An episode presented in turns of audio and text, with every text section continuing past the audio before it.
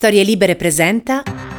Buongiorno e ben trovati in questo nuovo appuntamento di Quarto Potere, la rassegna stampa di Storie Libere, lunedì 17 gennaio 2022, come sempre in voce Massimiliano Coccia e come sempre andremo a vedere cosa ci riservano i quotidiani in edicola questa mattina. Ovviamente le aperture si fanno sempre più incessanti intorno al tema del Quirinale, la Repubblica Fico frena Berlusconi. Il Fatto Quotidiano, due pregiudicati si iscrivono per eleggere il pregiudicato e ancora il Corriere della Sera eh, dedica eh, non solo l'apertura ma forse anche l'interno più eh, corposo e di significato intorno a questa battaglia che si eh, svolge eh, intorno alla carica più alta dello Stato, quella della Presidenza della Repubblica, con le divisi sul voto ai positivi e eh, all'interno ovviamente c'è il dibattito intorno ai deputati che hanno contratto il covid e che quindi molto probabilmente non potranno essere presenti alle chiame in presenza. Ovviamente un problema dettato in modo univoco e nuovo da questi tempi che viviamo e ehm, il presidente della Camera Roberto eh, Fico vorrebbe estromettere coloro che non sono eh, negativi e eh, il centrodestra però non ci sta. Forza Italia è un diritto dei parlamentari, non vorremmo ci fosse un calcolo e Italia Viva apre all'esclusione dei eh, positivi. E, appunto Paola eh, Di Caro scrive l'istruttoria continua, premette il presidente della Camera Roberto Fico, ma in questo momento i positivi a norma di legge non possono votare. E in queste parole pronunciate a mezz'ora in più il nodo del possibile nuovo scontro in Parlamento con il centrodestra all'attacco del centro-sinistra sulla difensiva, sì perché sulle possibilità che i grandi elettori che risulteranno positivi al Covid nei giorni in cui si voterà per il prossimo Presidente Repubblica saranno in quarantena, si giocano anche le possibilità di Berlusconi di raggiungere i fatidici 505 voti necessari per la sua elezione. E già oggi si potrebbe arrivare a un accordo o una rottura. Fico ha spiegato appunto che già nella scorsa conferenza dei capigruppo la questione era stata sollevata ed era stata presa la decisione di impedire il voto contagiati. D'altronde, secondo il Presidente della Camera, in questo momento di emergenza sanitaria conclamata non dobbiamo dare messaggi sbagliati alla cittadinanza, fermo restando che ne discuteremo ancora. Inoltre, al momento i positivi alla Camera sono 29, al Senato tra i 6 e gli 8, ma si prevedono contagi in calo. Invece, per quanto riguarda i non vaccinati, nessun problema. Chi non lo è, oggi alla Camera può entrare con il tampone, quindi può venire a votare perché alla Camera entri con il Green Pass, ma solo nel palazzo, non entri con il Green Pass, ma solo nel palazzo in aula. Sarà insomma un voto in sicurezza e si andrà avanti ad oltranza con turni di 50 grandi elettori per volta per evitare assembramenti, ma nel centrodestra non basta, già nella scorsa conferenza dei capigruppo appunto i rappresentanti di Forza Italia, Lega e Fratelli d'Italia avevano chiesto soluzioni che permettessero anche ai positivi di votare. Nella nota al termine del vertice del centrodestra di venerdì avevano chiesto ai presidenti di Camera e Senato di assumere tutte le iniziative atte a garantire per tutti i 1009 grandi elettori l'esercizio del diritto costituzionale al voto. Oggi torneranno all'attacco, spiega il capogruppo azzurro Paolo Barelli, forti di una circolare esplicativa diramata dal Ministero della Salute che ha per oggetto le modalità con cui i positivi o soggetti posti in quarantena possono spostarsi verso il rispettivo domicilio. E qui insomma eh, vediamo che questo è un pezzo importante del dibattito, eh, ma eh, ancora più in dibattito che si fa duro e più emergono anche le interviste strategiche. Quella di Matteo Renzi oggi sul Corriere della Sera lo è un'intervista di Maria Teresa Meli eh, titolata Sul Quirinale saggio pensare un patto, un governo dei leader, ipotesi che ha senso. Renzi è chiaro che Berlusconi non ha i numeri. Maria Teresa Meli domanda, senatore Renzi, il centrosinistra sembra aver scelto come interlocutore del centrodestra Salvini, ma le carte continua a darle Berlusconi. Io parlo con tutti, vedremo se il centrodestra, dice Renzi, avanzerà formalmente una candidatura. Nel vertice di venerdì è emerso che il sogno quirinalizio di Berlusconi non ha i numeri. Che tristezza leggere di telefonate ai singoli parlamentari. Non ho la doppia morale tipica di certa sinistra.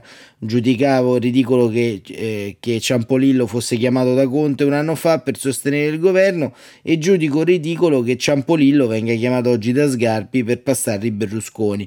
Questi show telefonici squalificano la politica sia quando lo fa Conte sia quando lo fa Berlusconi. Torniamo alla sana politica e troviamo un nome di prestigio per l'Italia in patria e all'estero. Lo ha detto a Berlusconi No, non lo vedo da sette anni, da quando lui ha rotto con me perché abbiamo scelto Mattarella. Sette anni dopo non mi aspetto un grazie per tale scelta, ma la rifarei. Berlusconi non mi ha chiamato, se mi cerca glielo dico a viso aperto in faccia come ho sempre fatto. E come feci quando a Palazzo Chigi tentai di convincerlo a sostenere Mattarella. Io non sono uno degli yes-men che ha intorno, gli dico ciò che penso e chi gli vuole bene deve dirgli la verità, non mandarlo a sbattere. Sembra che la politica ritenga, dice Maria Teresa Meli, che Draghi al governo per 14 mesi sia una garanzia maggiore per l'Italia di averlo per 7 anni al colle. Non è singolare. Eh, per avere Draghi, dice Renzi, ho pagato un prezzo personale altissimo, ma ne valeva la pena che insomma poi quale sia questo prezzo personale altissimo è ancora tutto da vedere, ma andiamo avanti. Giudico valido entrambe le ipotesi. Draghi a Chigi è una garanzia per il Paese nell'anno di legislatura che ci rimane. Draghi al Quirinale ha un ruolo meno impattante ma garantisce l'Italia qui all'estero per sette anni. Sono entrambe buone soluzioni, l'importante è che nell'uno e nell'altro caso non si spieghi questa scelta come un commissariamento della politica. Draghi è arrivato a Palazzo Chigi quale frutto di una straordinaria battaglia politica. Se andrà al Quirinale dovrà esserci un accordo politico contestuale sul governo. Non ci possiamo permettere elezioni politiche nel 2022 e nemmeno un governo fotocopia senza il Premier. Il valore aggiunto di questo esecutivo è Draghi, non i singoli ministri. Salvini, eh, chiede la Meri, ha proposto un governo dei leader se Draghi va al colle. Che ne pensa? Non è probabile, ma ha un senso. Crisi energetica, PNRR da attuare, riforme da calendarizzare. Può avere un senso coinvolgere le prime linee dei partiti. Ho l'impressione però che Salvini debba decidersi. Talvolta sembra uscire di maggioranza, lasciando spazio al cosiddetto governo Ursula. Talvolta sembra volersi immolare su Berlusconi facendosi del male e facendolo anche al Cavaliere e al centrodestra. L'elezione del Presidente della Repubblica è una partita seria, una finale di Champions, non un amichevole precampionato. Che poi a Matteo Renzi tecnicamente si può perdonare quasi tutto, ma insomma ognuno gli perdona quello che gli pare. Però fondamentalmente queste metafore calcistiche in mezzo alle interviste sono di una diciamo come dire, di una, di una banalità e di, di, di, un irritante clamoroso. Ma comunque andiamo avanti. Ci sono leader che sul Quirinale si sono bruciati, hanno perso ogni credibilità. Pensi a quello che ha combinato Bersani in quella scriteriata gestione del 2013. Su questa partita il mio omonimo si gioca molto, ma credo che lo sappia. Lei, chiede Maria Teresa Meli, ha detto che voterete un candidato del centro-destra di altro profilo, ma lo farete anche nel caso in cui PD e Movimento 5 Stelle non lo votassero? Se il candidato o la candidata sono di livello, certo che lo votiamo. La Costituzione stabilisce l'identichetta del Presidente della Repubblica e non c'è scritto da nessuna parte che il capo dello Stato non debba venire dal mondo della destra. Se non è mai accaduto è perché la destra non ha mai vinto le elezioni nell'anno del Quirinale, casualità, non precetto costituzionale. Il punto non è la provenienza, ma la capacità di rappresentare l'unità della nazione, che venga da destra o da sinistra, dal nord o dal sud, ateo o credente, politico o espressione del mondo accademico e della società civile, poco importa. L'importante è che sia all'altezza della sfida e che sia credibile per gli italiani e nel mondo. Quanto al PD e 5 Stelle, non so dirle. Mi pare che Ricaletta abbia proposto al centrodestra un accordo complessivo da qui al 2003 in modo serio e ragionevole. Mi sembra saggio. I 5 Stelle in Calzanameli hanno una pattuglia parlamentare di notevoli proporzioni, ma appaiono divisi. Ehm, lei ha capito che cosa vuole fare Conte? No, non l'ho capito, ma la tranquillizzo, non l'ha capito nemmeno Conte. Cerca solo di dare l'impressione di essere in partita, lo fa soprattutto per i suoi. La dialettica interna ai grillini è pesante. Conte vorrebbe andare alle elezioni del 2022 e sa che se si vota a scadenza naturale Di Maio gli prende il posto. Ma perché spetta al centrodestra fare un nome? Dice eh, la Meli e Renzi. Beh, banalmente perché hanno più grandi elettori, al centrodestra aspetta la prima mossa, ma non è un diritto divino. Se hanno un nome che può farcela, lo tirino fuori, altrimenti il Parlamento in seduta comune troverà una soluzione diversa. È sempre andata così, andrà così anche stavolta. Ritiene che debba essere garantito il diritto di voto anche ai parlamentari in quarantena? Per me sì, per l'eccezionalità dell'atto, l'elezione del capo dello Stato, è giusto che si predispongano dei corridoi per far votare in presenza anche i parlamentari in quarantena. L'elezione del capo dello Stato non è un privilegio per parlamentari, è un altissimo dovere istituzionale. Si organizzi perché il tutto avvenga in sicurezza per i parlamentari e per i funzionari. Alcune personalità, dice la Meli, hanno inviato una lettera alla Presidente Casellati chiedendo che lei lasci il Parlamento perché la sua attività di conferenziere internazionale è incompatibile con la Costituzione. E Renzi risponde: citano una Costituzione che non hanno letto o forse non hanno capito. Chi siede in Parlamento lo decide il popolo, non i presunti intellettuali della sinistra radicale.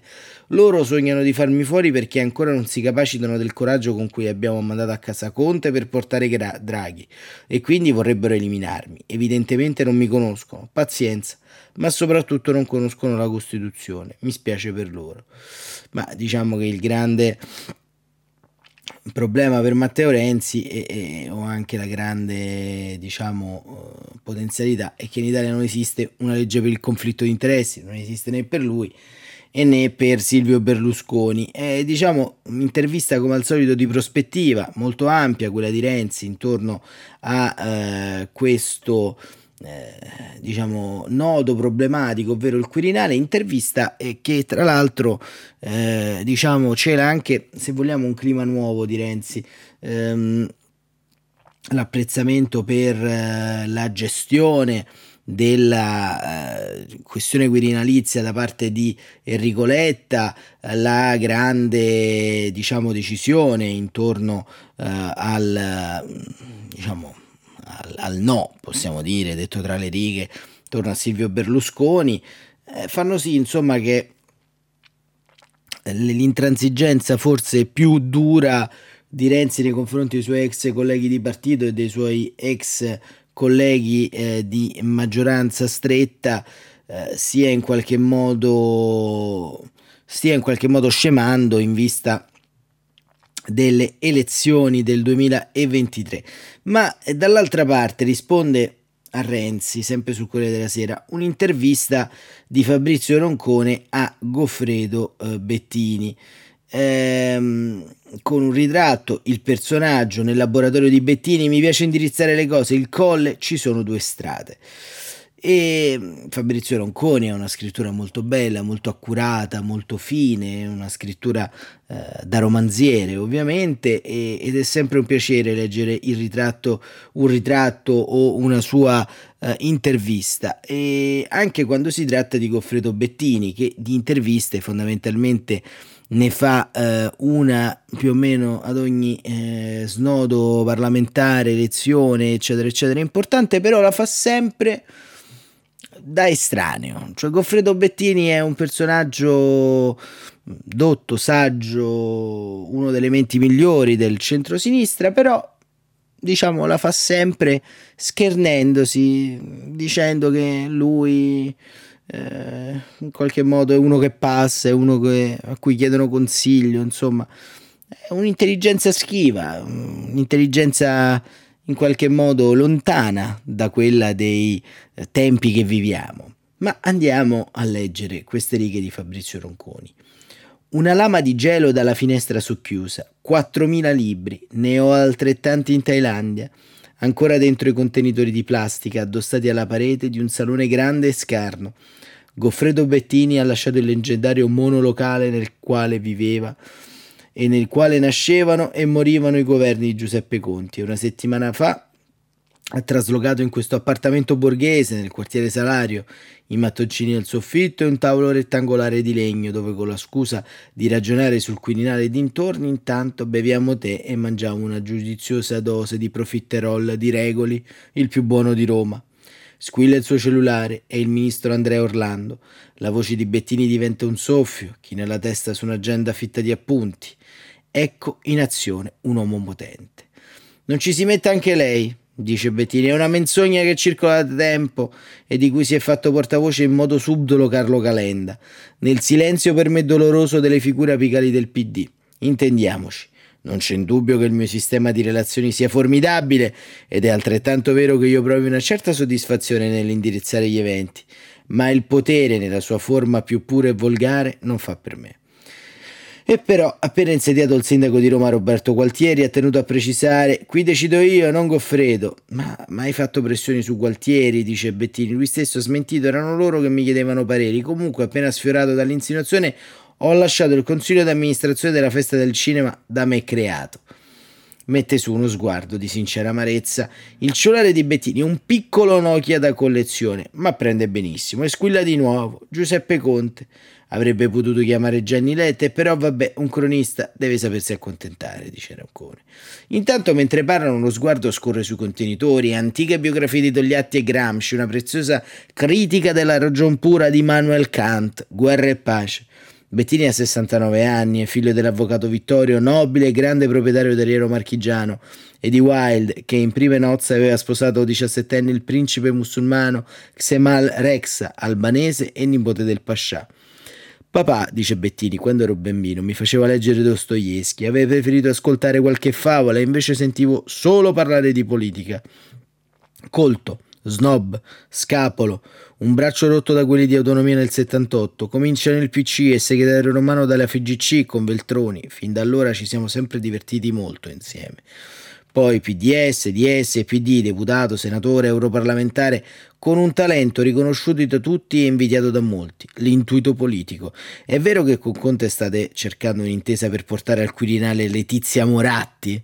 Solenne sciocchezza, dice Bettini. Conte voleva solo commentare la relazione di Enrico Letta nella direzione del partito, che io, tra l'altro, ho trovato molto bella. Le cose certe sono altre. La candidatura di Berlusconi, appunto, il personaggio dato oggettivo è profondamente divisivo e a lungo lo è stato anche in Europa, quindi è l'esatto contrario di, di ciò che ci si aspetta da un presidente della Repubblica. Purtroppo Meloni e Salvini non hanno il coraggio di dirlo esplicitamente, si sono limitati a chiedere i numeri di cui dispone, ma in questo modo si sono incartati.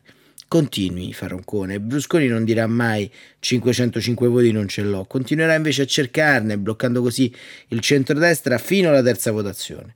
All'aria preoccupata Bettini. Eh, ma su Berlusconi non faccio spallucce, dobbiamo vigilare perché la rappresentanza parlamentare è incerta, decine, in tutti i partiti sanno che non verranno rieletti, c'è ingovernabilità e un gigantesco gruppo misto, il rischio che racimoli un po' di voti insomma c'è, la pratica Berlusconi va espletata con cura. Bettini poi accarezza la, cazza, la tazza del tè. Poi, a mio avviso, ci sono due strade possibili. La prima, la politica prende atto che l'emergenza non è affatto finita, né sul piano sanitario né sulla messa a punto del PNRR. Quindi ha uno scatto, va da Draghi e gli propone un patto di un anno, sarai più solido, non facciamo più capricci. Dell'ultimo mese in Parlamento avremo una legge elettorale di stampo proporzionale e al Quirinale occorre individuare una figura di altro profilo capace di guidare il Paese eh, nella transizione e dall'uscita dell'emergenza alla ricostruzione di un sistema politico più equilibrato. Affascinante far Roncone, ma complicato. A questa operazione dovrebbe collaborare soprattutto Salvini. Ha un interesse preciso, nei consensi lui scende, la Meloni sale, Berlusconi si è ripreso la scena, ha l'occasione di diventare il vero kingmaker. Nome per il colle, gli fa Roncone, Casellati, beh, vedo altre donne di grande qualità. Tipo, guardi, questo giochino non amato? Perché no? Autorevole, di grosso prestigio internazionale.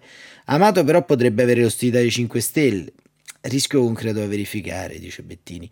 Con Conte che non controlla il movimento. È un momento di notevole difficoltà, dice, uomo leale che apprezzo, ma più leader di governo che capo di un partito. Girano altri profili, Casini sarebbe all'altezza, fa Bettini, come altri. Come Gianni Letta è un servitore prima delle istituzioni, poi della sua parte politica, ma candidarsi non è nel suo orizzonte. Franceschini, eh, così mi mette in imbarazzo, però fa Bettini a Roncone. Dario è una delle persone che stimo di più. Stavolta pochi nomi della società civile. Vero, anche se ci sarebbe Andrea Riccardi, enorme spessore umano, riconosciuto pure all'estero.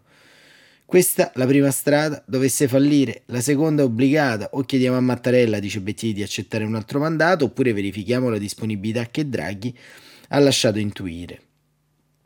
Ancora il cellulare, ancora Conte. Meglio lasciarli soli.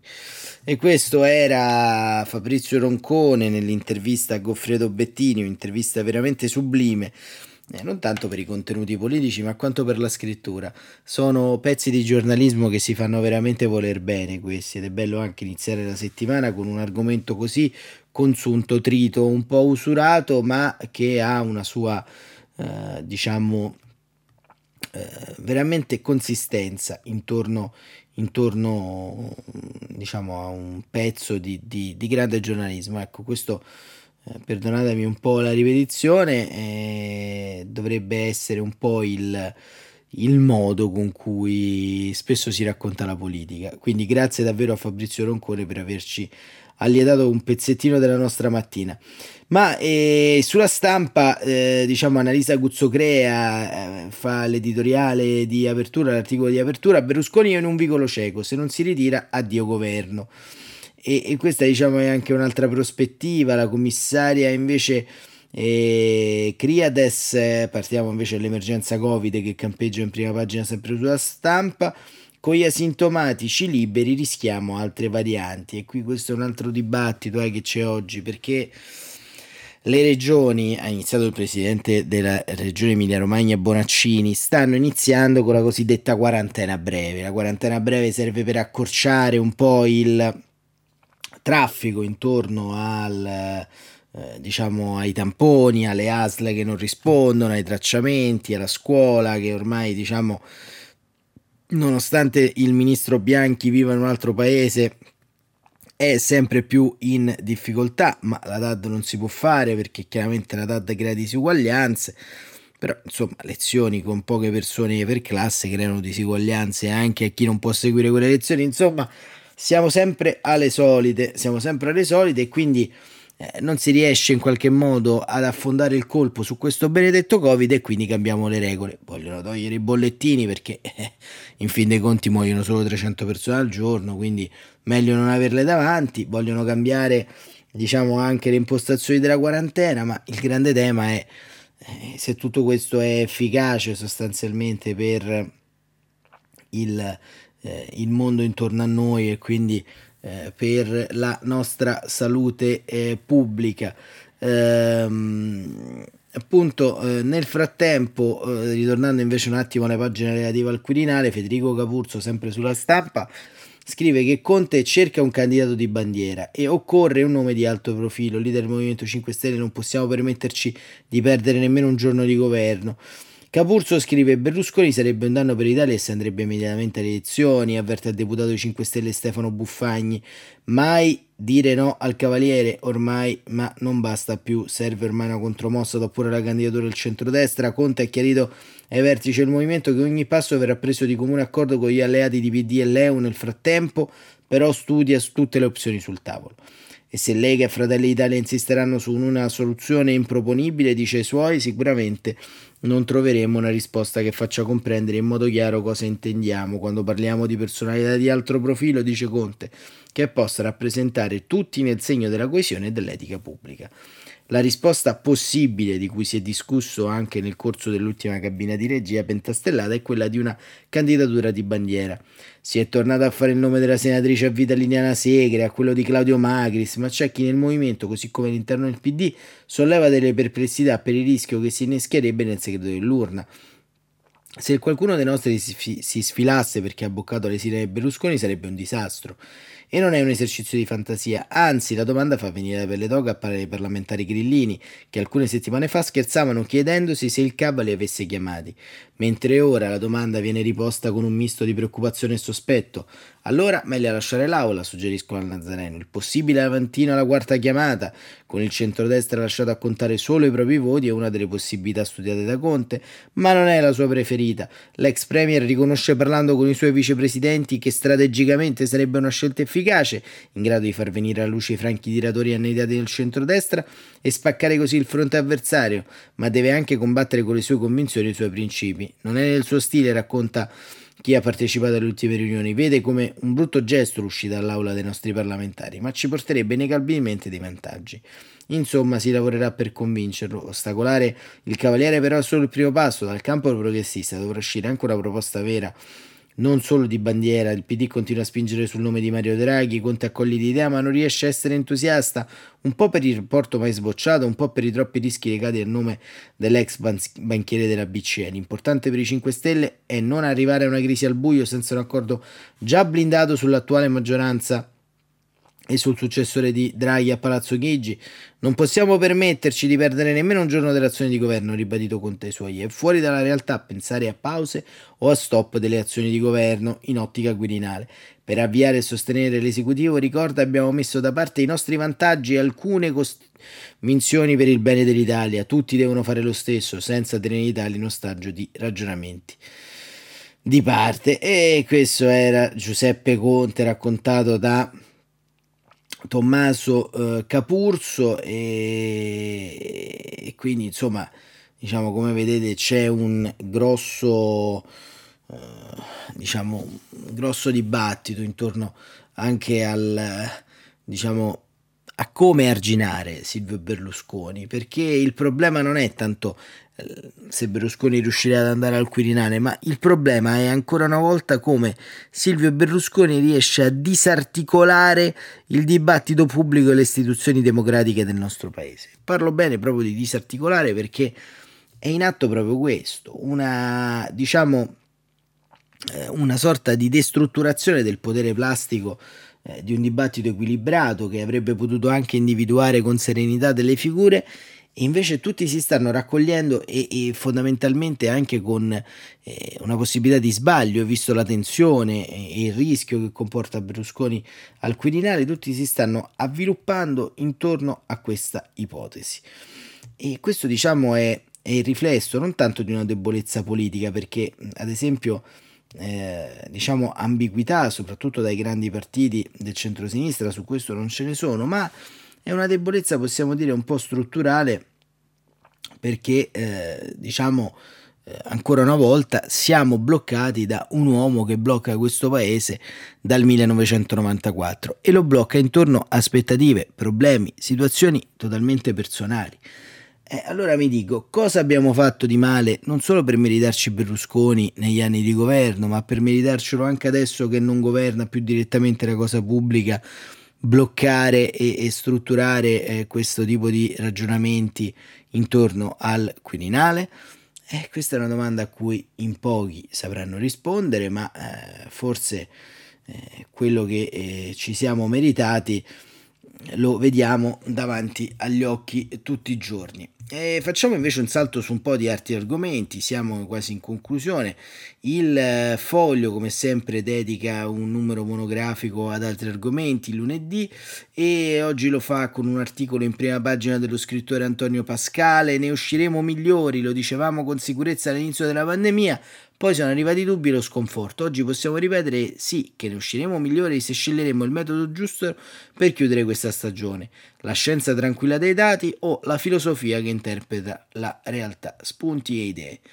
Articolo molto interessante ma molto ottimista di Antonio Pascale perché il fatto che non ne stiamo uscendo migliori è data proprio dal diciamo dal contesto attuale che viviamo insomma eh, siamo un paese ancora più lacerato rispetto a prima e, e, quindi, e quindi questo forse diciamo al di là degli spunti e della filosofia è proprio il ruvido retropensiero di anni ormai di pandemia che ci hanno ridotto in qualche modo eh, in, diciamo eh, dire, un po' sull'astrico del cosiddetto indice di tolleranza e poi c'è un foglio internazionale che è l'inserto curato di, da Giulio Meotti sugli articoli che non leggerete eh, da altre parti. E di solito sono tutti articoli di destra, cioè tutti articoli fondamentalmente contro il politicamente corretto, contro le femministe,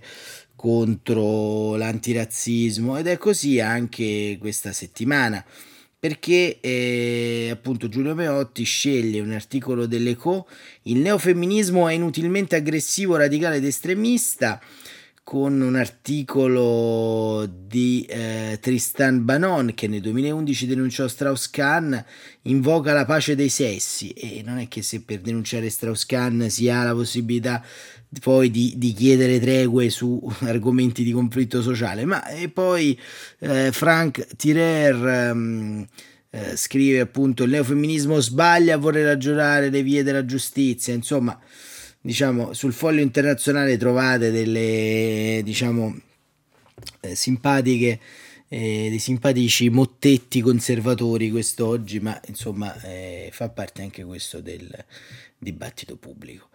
La verità invece apre sui vaccini, effetti avversi, il grande tabù. Noi vittime del vaccino dimenticate dallo Stato, parlano le persone che sono state male dopo le iniezioni, da mesi soffriamo e nessuno ci considera, ci siamo fidati delle istituzioni e ci hanno abbandonato. Rischiamo pure di rimanere senza Green Pass. Eh Se il Cavaliere non ce la fa, invece Antonio Di Francesco scrive Casellati o Frattini, il vice segretario della Lega Lorenzo Fontana la verità, compito di tutti verificare se Brusconi ha i voti, altrimenti lui ce l'ha e si passerà al piano B. Dal colle dipende il futuro del centrodestra e questo così. E poi c'è Mario Giordano che chiede a mm, ministro Speranza Speranza che cosa aspetti a dimetterti? E forse aspetta glielo dice Mario Giordano. Non lo sappiamo ma vedremo vedremo vedremo uh, quello che uh, accadrà. E, e, che cosa accadrà insomma in questa rassegna stampa uh, molto quirinalizia ci diciamo ci aspetta ovviamente una settimana di eh, forti tensioni, una settimana di grandi dibattiti. Eh, diciamo, seguiremo con attenzione appunto quello che, quello che accade proprio perché eh, diciamo eh, c'è anche il rischio possiamo dire di una eh, eh, di una situazione che si prolunghi un po' nel tempo. Ieri insomma non eravamo in rassegna c'era un, uh, una piccola nota su Repubblica che diceva che addirittura si spera che queste elezioni del Quirinale durino poco per non coincidere con il Festival di Sanremo addirittura, quindi eh, diciamo due combo uh, social, Sanremo e... Eh, il resto insomma che, che diciamo speriamo eh, che non si sovrappongono. Ma eh, c'è praticamente un'intervista che vogliamo leggere invece sul Fatto Quotidiano un'intervista che eh, ci parla un po' del colle eh, un po' di altro l'intervista ad Antonio Manzini eh, scrittore il padre di Rocco Schiavone in, in libreria scusate in questi giorni con la nuova eh, nuovo libro sulle avventure del commissario uh, romano trapiantato e trasferito ad Aosta. Le ossa parlano edito da Sellerio l'intervista di Alessandro Ferrucci. Il titolo è Brusconi al colle. Allora preferisco Veronica Lario presidente. Antonio Manzini questa elezione del Presidente della Repubblica sta diventando simile a un giallo? no. Allora è noir No e no, un romanzo rosa, ma che quel tipo di letteratura prevede lieto fine e qui trovo difficile piazzare l'happy end proprio nelle ultime pagine. Allora, e Manzini si fa riflessivo, scrive Ferrucci, è peggio di una commedia ignobile, peggio di una farsa. A che livello di rotture siamo arrivati, Manzini?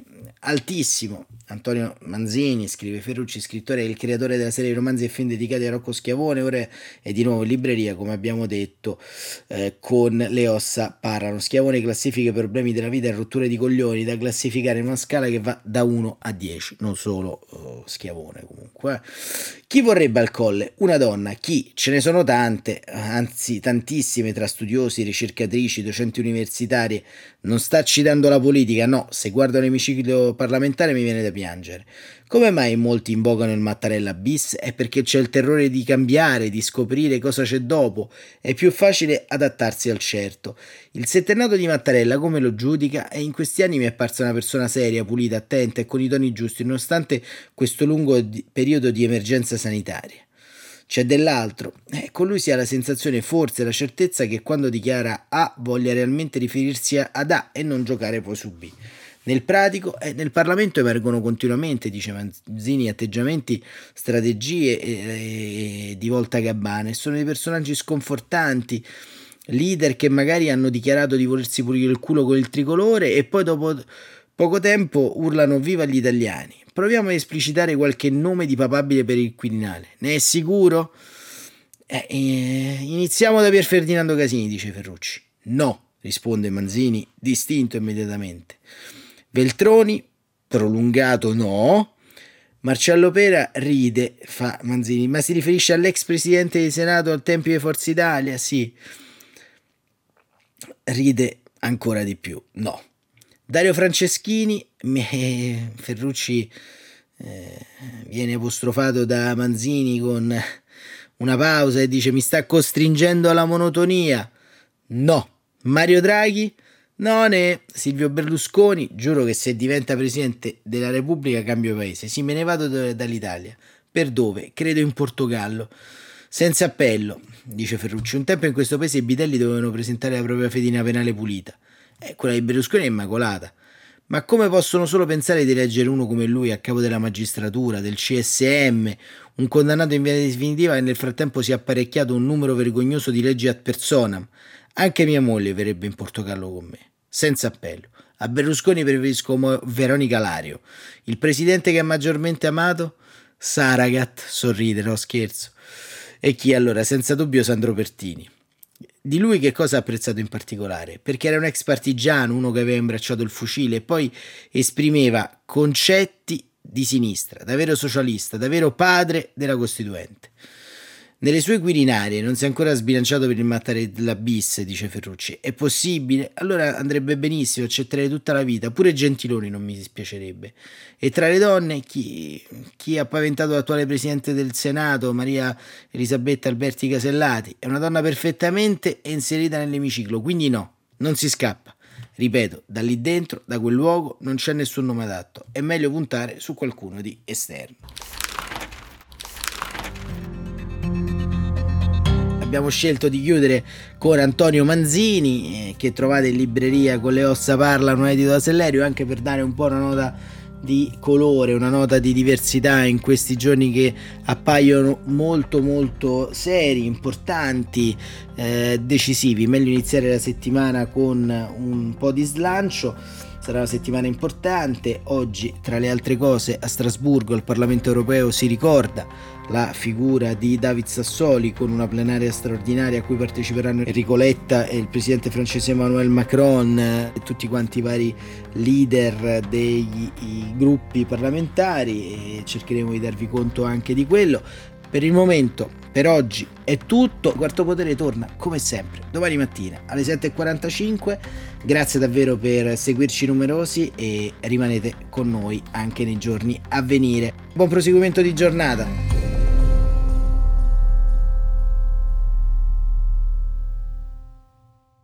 Una produzione storielibere.fm di Gianandrea Cerone e Rossana De Michele. Coordinamento editoriale Guido Guenci.